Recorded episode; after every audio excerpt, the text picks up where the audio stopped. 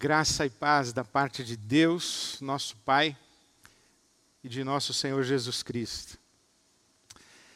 É bom estar de volta na nossa conversa, ainda que virtualmente com esse nosso auditório vazio, mas é bom estar novamente com você, é bom poder dirigir a minha palavra e o meu coração a você.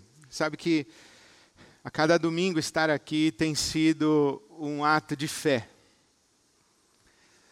De fé na bondade de Deus. De fé na esperança de que esse dia, novo dia, vai chegar. Que essa noite vai passar e que vai amanhecer. Mas também um ato de fé na igreja. Crer na igreja é incrível estar aqui nesse lugar, imaginando a IBAB, a nossa comunidade dispersa, e crer que nós estamos juntos, apesar de não estarmos juntos presencialmente, nós estamos juntos, que a IBAB está viva, que a IBAB está junta, que a IBAB está abençoada por Deus, está servindo e vivendo para a glória de Deus. É com essa esperança em fé, que a cada domingo eu tenho esse privilégio e esse sagrado encargo de repartir com você a palavra de Deus.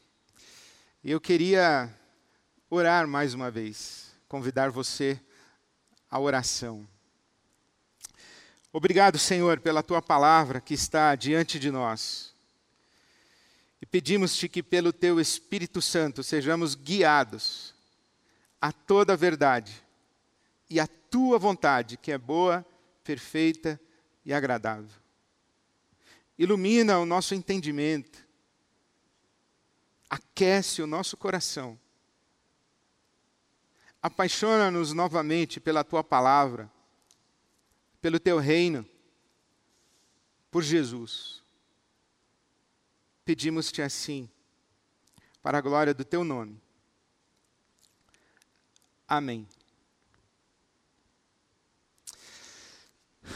Cartas para o Novo Mundo. É sobre isso que nós estamos conversando a cada domingo, a cada semana. E hoje chegamos à segunda carta de Paulo à igreja de Corinto, a segunda de Paulo aos Coríntios. Esta segunda carta de Paulo aos Coríntios foi, com certeza, a carta mais difícil para o apóstolo Paulo escrever a carta que ele teve mais dificuldade em escrever. Ele chega a dizer que escreveu com muita aflição, com muita angústia de coração e com muitas lágrimas. O Eugene Peterson, na Bíblia A Mensagem, diz que o apóstolo Paulo teria dito: o pergaminho dessa carta tem mais lágrimas do que tinta. O Paulo, portanto, escreve num tempo e com um coração extremamente apertado, angustiado, sofrido, machucado. Ele escreve com lágrimas. E há algumas razões para ele ter feito isso. Por exemplo, o próprio momento de vida em que Paulo estava vi vivendo. Ele estava provavelmente em Éfeso, onde tinha estado preso. Ele viveu um período muito turbulento em Éfeso, quando ele pregou o evangelho naquela cidade e o templo da deusa Diana, ou Artemis, o templo da deusa Diana, foi esvaziado. O anúncio a respeito de Jesus Cristo, o Messias, mas o Cristo que morreu, ressuscitou ao terceiro dia e hoje é o Senhor dos senhores, esse anúncio do Evangelho, conforme o apóstolo Paulo o pregava, fez com que as pessoas percebessem a futilidade, a vanidade dos ídolos, inclusive da deusa Diana.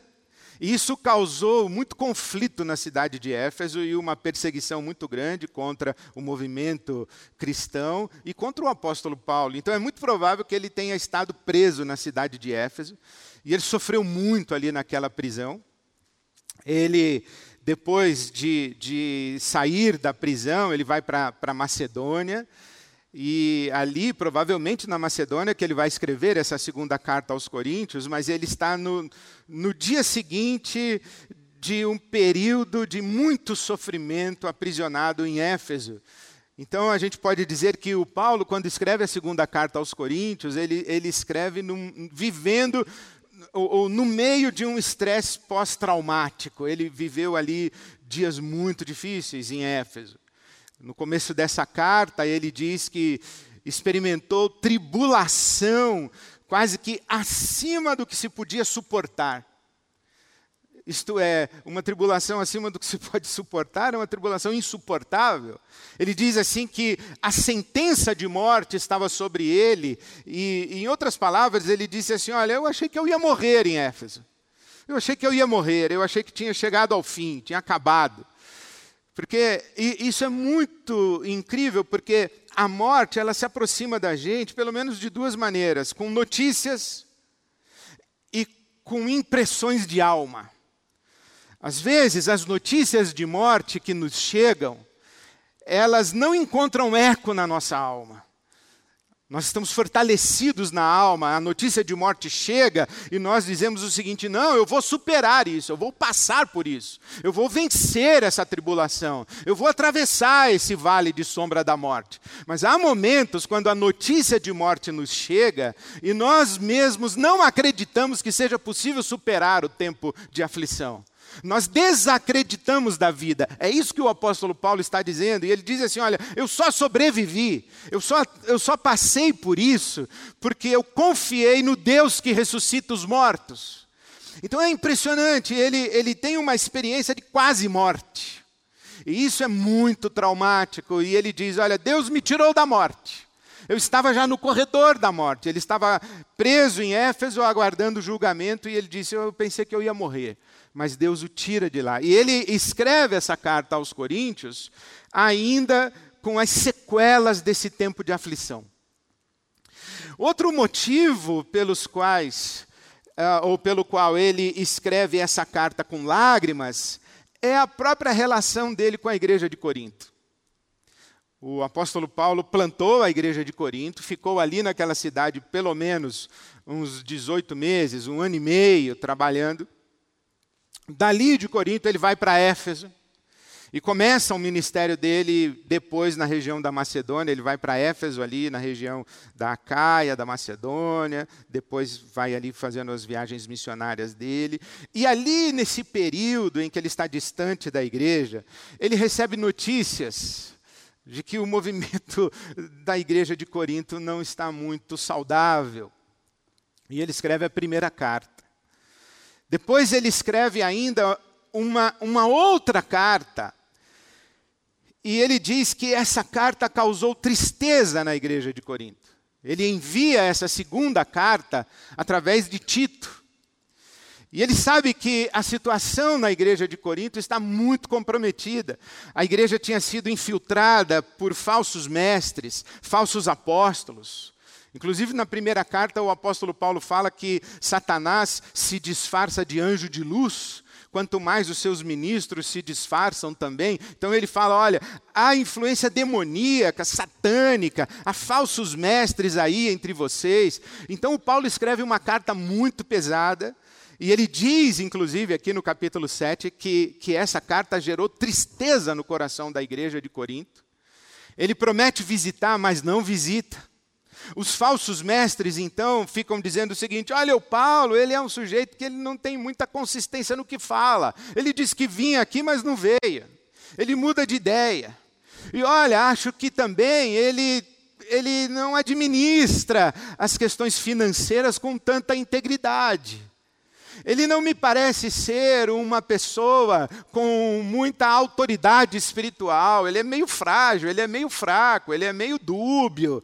Então, o, o apostolado de Paulo está questionado ali na igreja de Corinto. E ele manda uma carta através de Tito e uma carta muito dura, e ele fica na angústia do que está acontecendo naquela igreja, a igreja que ele plantou, A igreja que ele fez nascer, a igreja para quem ele se doou, agora está virando as costas para ele, está rejeitando, está traindo, está abandonando o seu ministério e questionando a sua apostolicidade.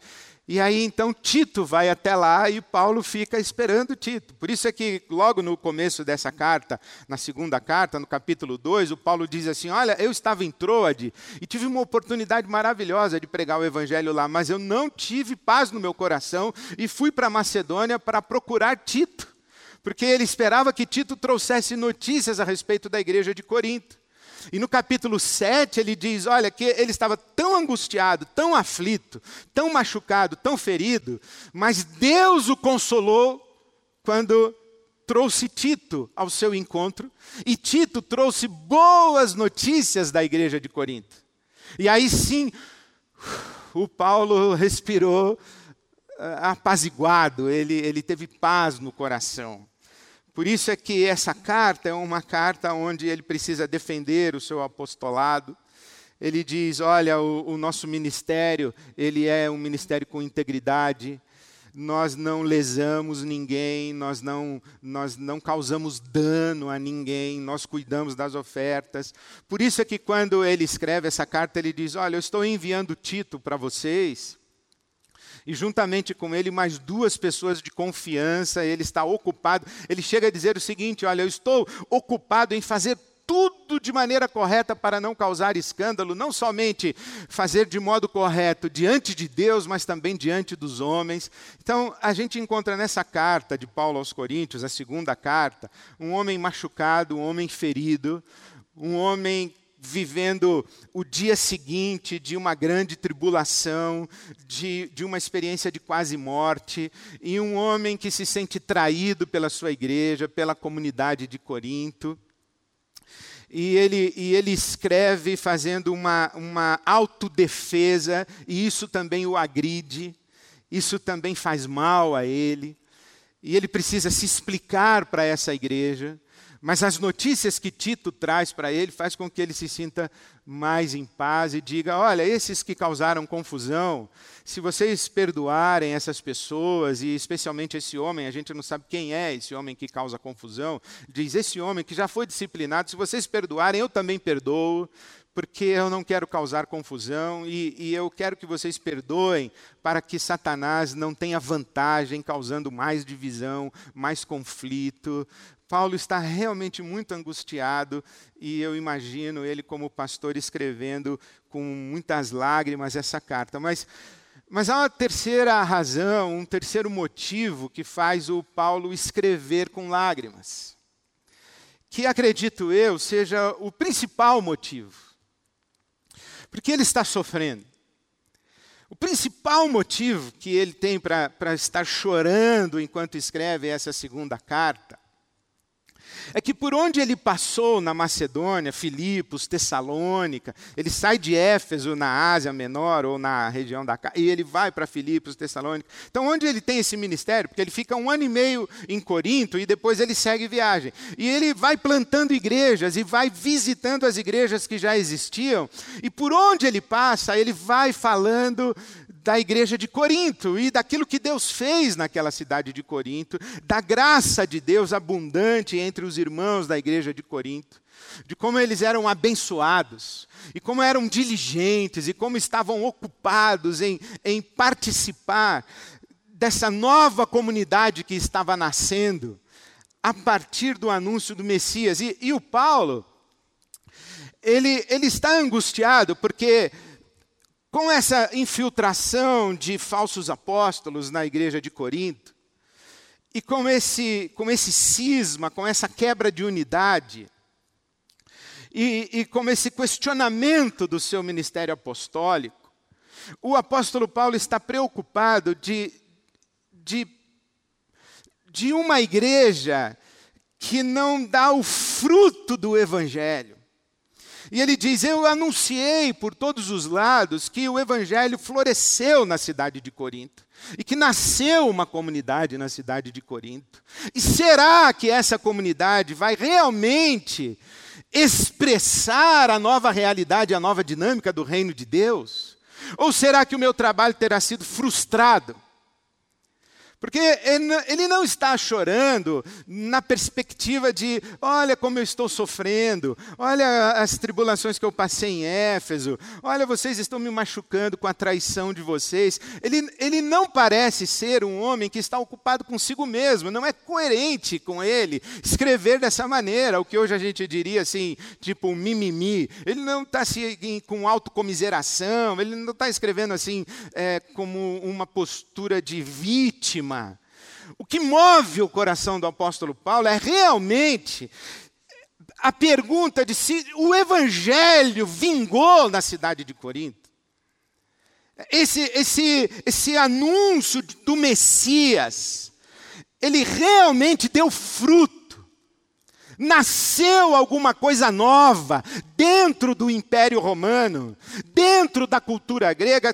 Existe uma contracultura Existe uma consequência legítima do novo mundo que nasce com Jesus, porque não se esqueça, o Paulo, o apóstolo, ele está dizendo: olha, o Cristo crucificado é uma grande novidade, isso aqui é novo, absolutamente novo, é uma grande novidade. Nunca se ouviu a respeito de um Deus crucificado. E esse Deus crucificado ressuscitou e se tornou Senhor dos Senhores, é, é o nome acima de todo nome. E isso, essa, ressurreição de Jesus, traz um novo mundo. Esse novo mundo é anunciado para o Império Romano e para a cultura helênica, para a cultura grega, dizendo: olha, esse novo mundo vai entrar aí e vai derrubar tudo isso. É uma contracultura, é um novo mundo que invade o mundo grego-romano e, e faz nascer dentro do mundo grego e romano um novo mundo uma nova realidade. E o Paulo está dizendo: será que realmente isso está acontecendo? Essa é a angústia, é por isso que ele escreve com lágrimas e faz uma exortação à igreja. Aí nós entendemos o que ele está dizendo no capítulo 3 da segunda carta aos Coríntios, quando ele fala assim: olha, será. Será que eu estou começando a recomendar a mim mesmo? Será que eu estou falando em minha própria defesa? E será que eu preciso de carta de recomendação para chegar até vocês? Será que eu preciso de alguém autenticando o meu ministério apostólico? Será que eu preciso disso? Não, eu não preciso. E aí no versículo 2 do capítulo 3 ele diz algo extraordinário: Vocês mesmos são a nossa carta, escrita em nosso coração, conhecida e lida por todos. Vocês são a carta, vocês são a carta de recomendação. Olha, se alguém tem dúvida se eu sou mesmo um apóstolo legítimo, se alguém tem dúvida se eu realmente fui escolhido pelo Messias, pelo Cristo, para anunciá-lo entre as nações, entre os gentios, se alguém tem dúvida, basta olhar para a vida de vocês e o fruto do meu trabalho no meio de vocês. Vocês são a carta viva, escrita não com tinta escrita com, com o sangue de Jesus Cristo, escrita pelo Espírito do Deus vivo, escrita não em tábuas da lei, mas no coração de vocês. O que o Paulo está dizendo aqui é o seguinte: olha, vocês estão questionando se eu sou realmente apóstolo e se eu tenho autenticidade, legitimidade e autoridade.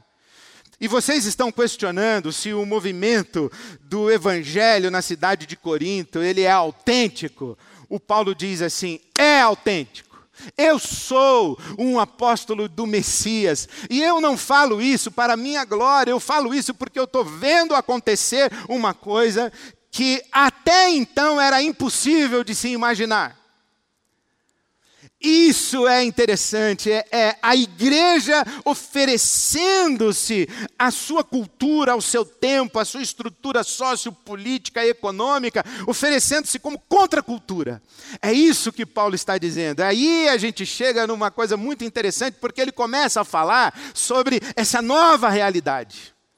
O que é que ele enxerga? O que é que ele vê? Essa igreja que ele diz: olha, vocês são carta viva. Basta olhar para vocês e perceber que o novo apareceu, o novo aconteceu. E sabe que quando a gente pensa em cartas para o novo mundo, nós estamos pensando também no nosso mundo. Não apenas o novo mundo que, que, que amanhece naquele domingo da ressurreição de Jesus, porque quando o túmulo de Jesus amanhece vazio naquele primeiro domingo, o mundo é completamente diferente. É completamente diferente porque o poder da ressurreição está espalhado e afirmado sobre todo o universo. Então, o túmulo vazio de Jesus faz surgir um novo mundo. O túmulo vazio de Jesus faz surgir a comunidade do Cristo como novo mundo. Esse túmulo vazio de Jesus faz nascer e faz surgir um novo mundo nas suas comunidades, que chega ao nosso mundo e que certamente vai chegar ao mundo de amanhã, que será novo. E o Evangelho vai chegar nesse, nesse novo mundo fazendo coisas novas. E o que é esse, esse novo? E dentro desse novo mundo para o qual nós estamos caminhando como igreja e como grande novidade, um dos grandes temas é a pobreza, é a miséria, é a fome. O mundo já é desigual. O mundo já é marcado pela pobreza. Aliás, o mundo não é apenas desigual economicamente.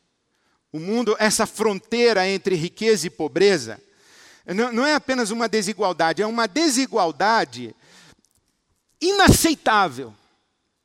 É uma desigualdade criminosa. Eu diria, inclusive, que é uma desigualdade diabólica, porque a pobreza mata e condena milhões de seres humanos à morte. Então, a pobreza é uma realidade do nosso mundo. Agora, pós-pandemia e em tempos de pandemia, a pobreza se multiplica e se estende.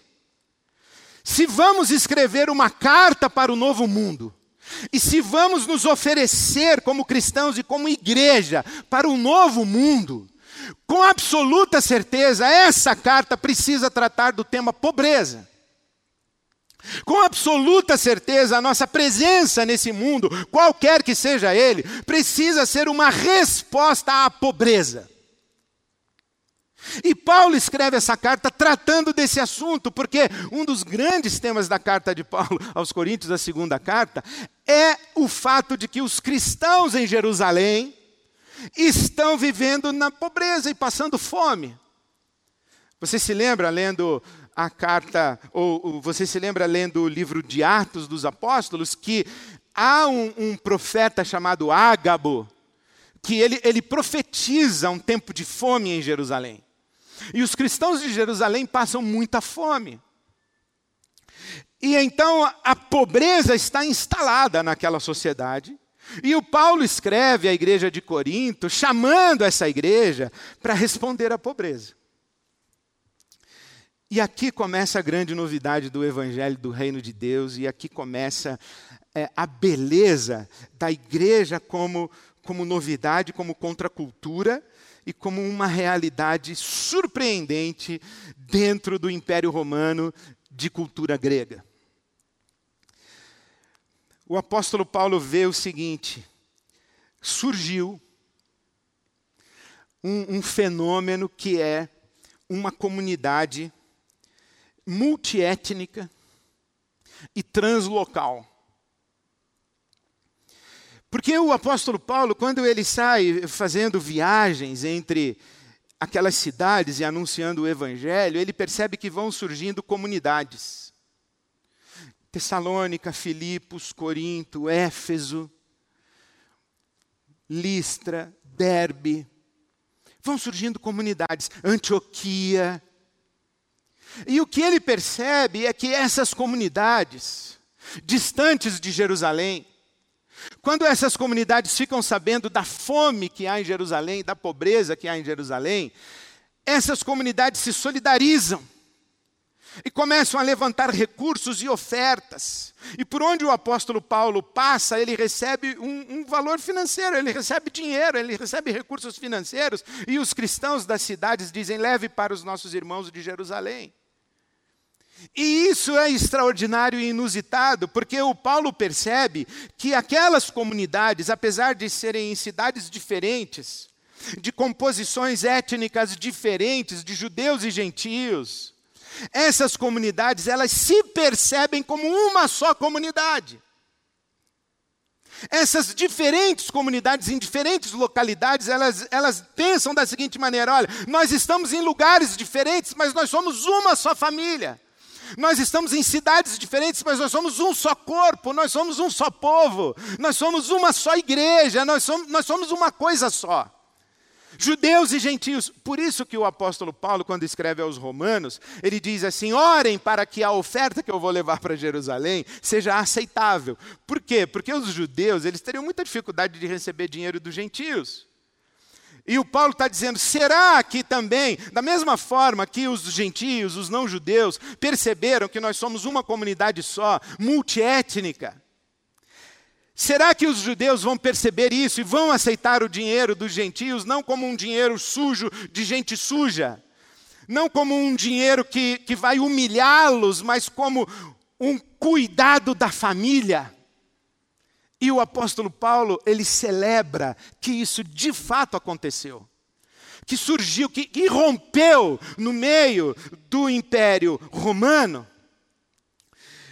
e no meio da cultura helênica uma comunidade multiétnica e translocal, onde as pessoas se veem com uma, como uma só família, como uma só igreja. Isso é absolutamente inusitado, é absolutamente novo.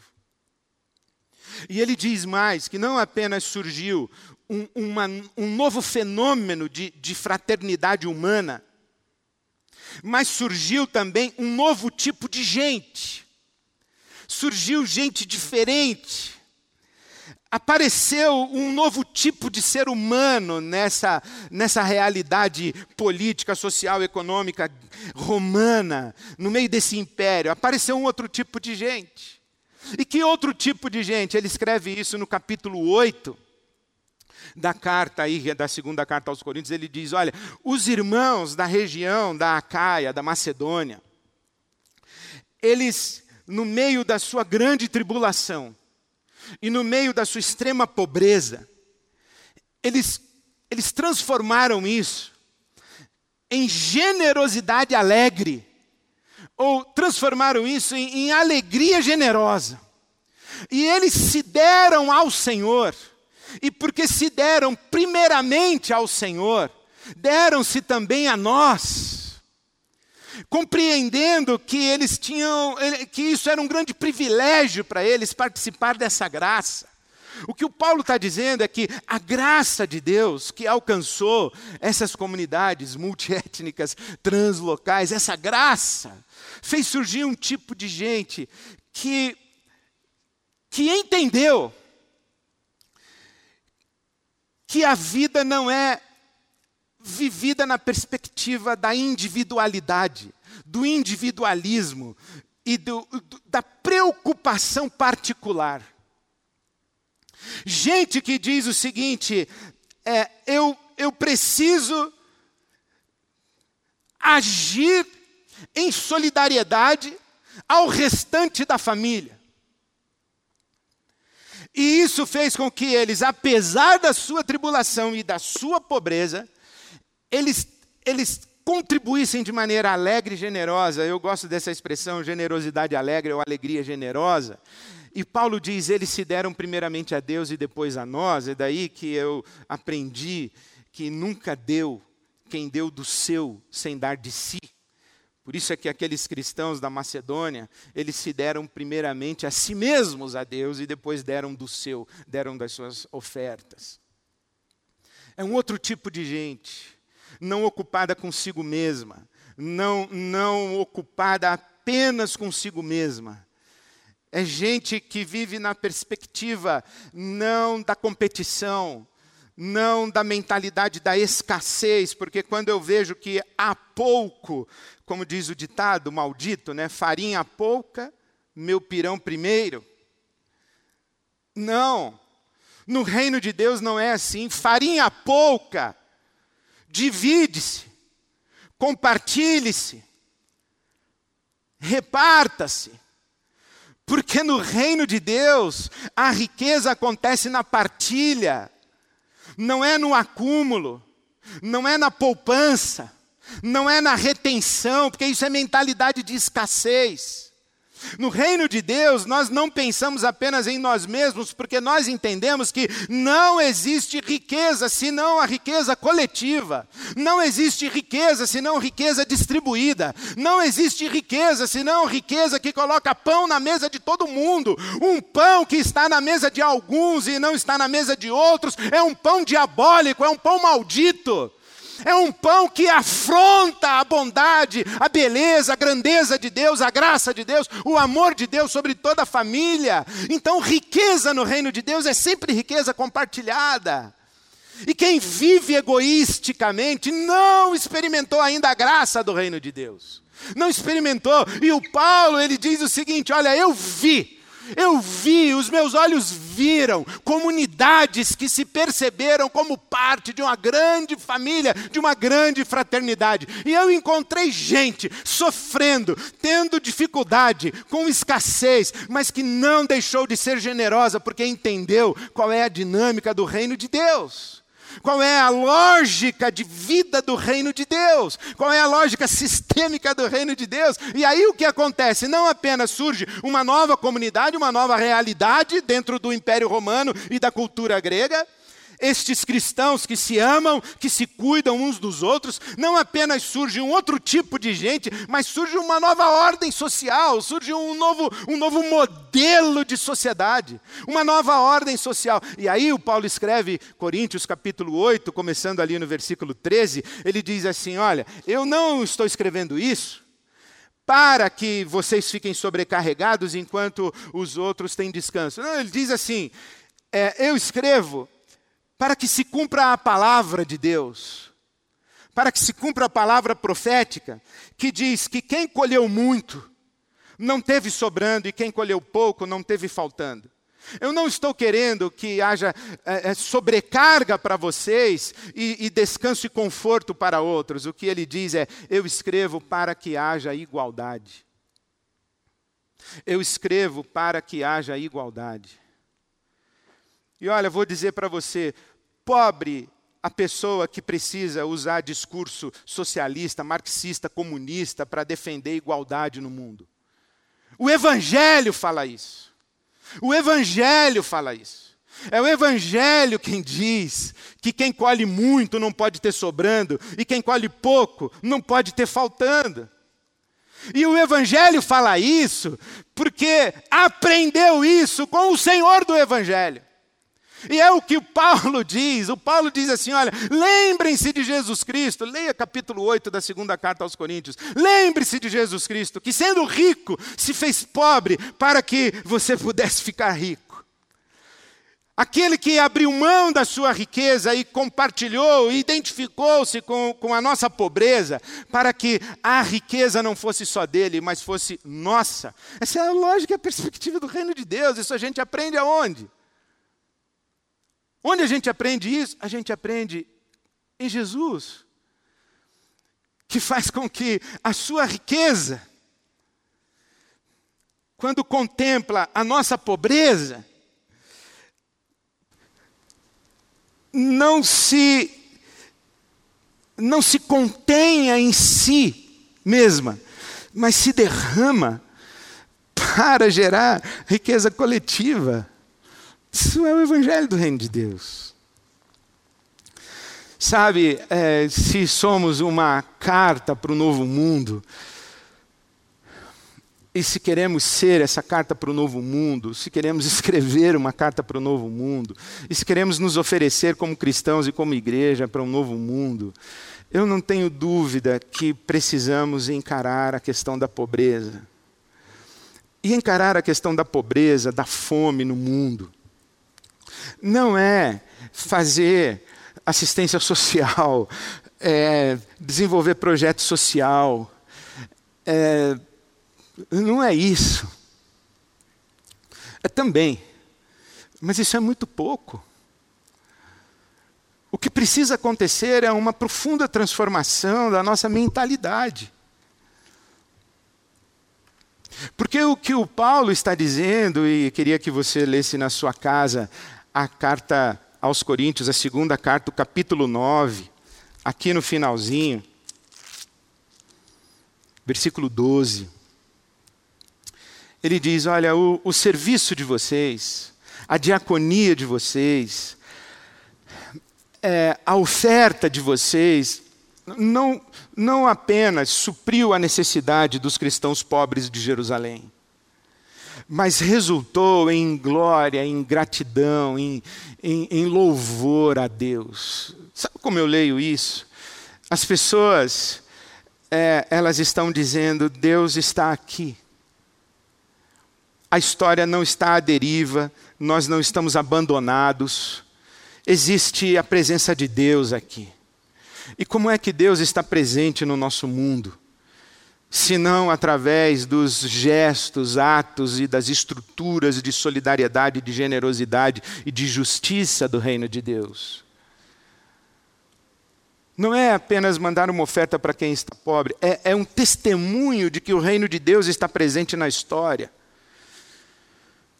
É mais do que, do que atender à necessidade circunstancial imediata do pobre.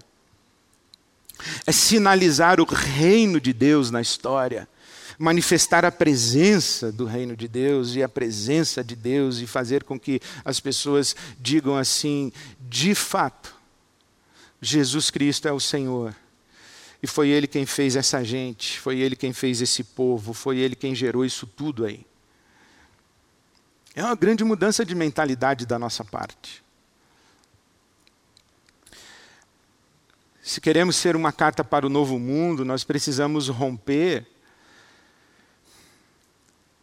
a nossa perspectiva do Evangelho como se fosse apenas uma transação entre o indivíduo e Deus.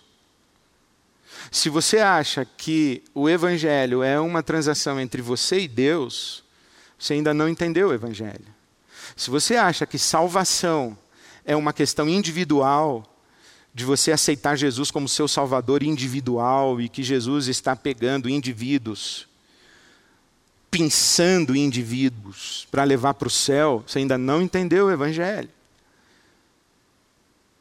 Se você acha que a experiência com Deus e a experiência espiritual que Jesus Cristo traz para nós tem a ver com o nosso bem-estar e com o nosso conforto. Você ainda não entendeu o Evangelho. Aliás, o C.S. Lewis ele diz isso. Se você está preocupado em bem-estar, eu não recomendo a você o Evangelho, eu recomendo uma boa garrafa de vinho. Você quer se sentir bem? Você quer se sentir bem? Então não leia a palavra de Deus. Ou leia cinicamente. Ou leia em busca de respostas apenas para a sua vida. Aí você talvez se sinta bem.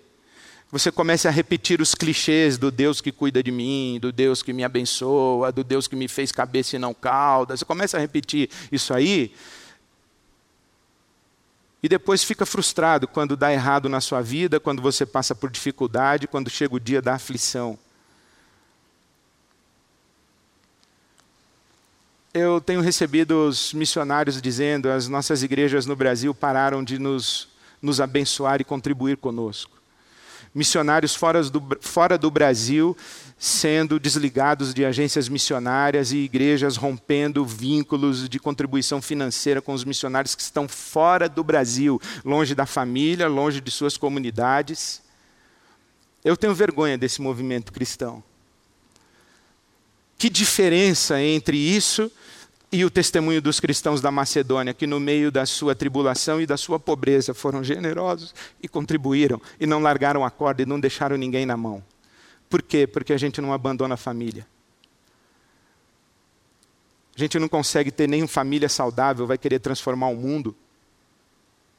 Gente abandonando marido, mulher, abandonando o filho porque tem direito a ser feliz. Tenho vergonha dessa gente. Que Deus tenha misericórdia desse pessoal. Que entra em crise de fé no dia da tristeza, da pobreza. Que entra em crise de fé no dia da tribulação e da angústia. O Evangelho produz lágrimas. E não poucas vezes a gente atravessa a nossa caminhada de fé com o nosso Deus, escrevendo as nossas orações e entoando os nossos louvores com lágrimas, porque está doendo e doendo muito. Mas a gente não abandona o posto da dignidade. Por quê? Porque a gente aprendeu que o evangelho não é, não tem a ver com a gente. O evangelho é uma nova realidade no mundo e essa realidade se explica pela solidariedade Esse é o Evangelho. Eu me lembro quando a minha filha voltou de uma entrevista com Antônio Nóvoa, reitor emérito da Universidade de Lisboa. E ela voltou com uma coisa para me contar que eu nunca mais esqueci. Ela disse assim: Pai, o, o Nóvoa disse que, que no tempo da juventude dele, que a geração dele, ninguém tinha projeto de vida pessoal. Eu falei, como assim? Ninguém tinha projeto de vida pessoal. Ela falou, é, pai, ele disse que a geração dele, a juventude dele, todos tinham um projeto de vida coletivo. Eu nunca mais esqueci isso. E quando ela me contou isso, eu lembrei, quando eu era na minha juventude, um dos líderes da Juventude Batista do Litoral Paulista. E nós fazíamos um instituto de inverno, que era uma semana de culto à noite, reunindo todas as juventudes. E fazíamos uma Olimpíada de Esportes, que dava briga entre as igrejas. Mas eu lembro que o meu tio, ele também foi líder da Juventude Batista na geração dele, anterior à minha. E ele me dizia assim: a nossa juventude queria uma universidade batista no litoral. A sua quer organizar um campeonato de futebol de salão. E as igrejas brigam. O que aconteceu? É a realidade do Brasil que gerou uma geração alienada, individualista, hedonista, foi o evangelho mal interpretado, a ênfase no aceitar a Jesus como meu salvador pessoal, sem perspectiva de comunidade, de solidariedade com a fraternidade humana. Se queremos ser carta para o novo mundo, nós precisamos resgatar a utopia e o sonho de transformação do mundo. Não apenas ter igrejas grandes, religião de palco, de evento de massa, mas uma igreja comprometida com a realidade social, política, econômica do seu país, do seu contexto. E aí vem alguém e diz assim: Ah, Ed, de novo você está falando sobre isso? Sim, de novo eu estou falando sobre isso, porque eu não quero mais uma igreja alienada. Uma igreja que não compreende as implicações profundas sociais, políticas e econômicas da sua experiência de fé, que fica cantando louvor com a mão para cima enquanto tem gente passando fome no mundo. Esse é o evangelho que me alcançou e eu espero que te alcance também. Eu termino lembrando o rabino Jonathan Sachs. Escreveu um livro extraordinário chamado Para Curar o Mundo Fraturado. E essa, essa expressão ganhou meu coração: para curar o mundo fraturado. E desde então eu, eu oro a Deus, eu digo: Senhor, eu, eu quero ver, eu quero viver, eu quero ser, eu quero, eu quero estar numa igreja, numa comunidade, onde as pessoas estão se perguntando: como eu posso ser solidário à missão de Jesus para curar um mundo fraturado? Em vez de uma igreja, um auditório cheio de gente fazendo a pergunta: como é que eu uso Deus para alavancar minha vida? Não, eu não quero isso. Eu não quero ser um cristão que está orando o tempo todo, pensando, Deus, como é que o Senhor vai alavancar minha vida? Eu quero ser um cristão que esqueceu de si, do seu projeto de vida pessoal, e tem um projeto de vida coletivo, dizendo, Senhor, como eu posso ser parceiro de Jesus para curar o mundo fraturado? E essa expressão do Jonathan Sachs é desse livro Para Curar o Mundo Fraturado, mas ele tem um outro livro muito interessante, que chama-se Uma Letra da Torá. E nesse livro, o Sachs diz o seguinte, que ele faz esse, essa, esse paralelo, que cada judeu é uma letra. Cada família é uma sentença. Cada comunidade é um parágrafo. E a Torá só pode ser lida na vida do povo. E quando um judeu abandona o seu compromisso, uma letra da Torá cai. Quando uma família abandona o seu compromisso, uma sentença da Torá cai ao chão. E a Torá vai ficando desfigurada. E eu fiquei pensando nisso. Quando Paulo escreve à igreja de Corinto: Vocês são a carta. Aí eu pensei: Eu sou uma letra. Minha casa é uma frase, é uma sentença. A Ibabe é um parágrafo. Cada comunidade cristã é um parágrafo. E o mundo vai ler essa nova carta para um novo mundo. Uma carta que o Espírito Santo escreveu com sangue de Jesus no nosso coração. E a minha oração é que eu mantenha o meu lugar de letra nessa carta viva, que eu fique ali fiel. A minha oração é que a minha casa, a minha família, meus filhos, os filhos dos meus filhos, sejam uma sentença dessa carta viva para um novo mundo. A minha oração é que a comunidade cristã que eu que eu vivo, a quem eu sirvo, chamada Ibabe, que ela seja um parágrafo inteiro, bonito, belo, que as pessoas possam ler a carta de Jesus para um novo mundo. A minha oração é que você participe disso. A minha oração é que o mundo leia a sua vida e glorifique ao nosso Pai que está no céu. Amém.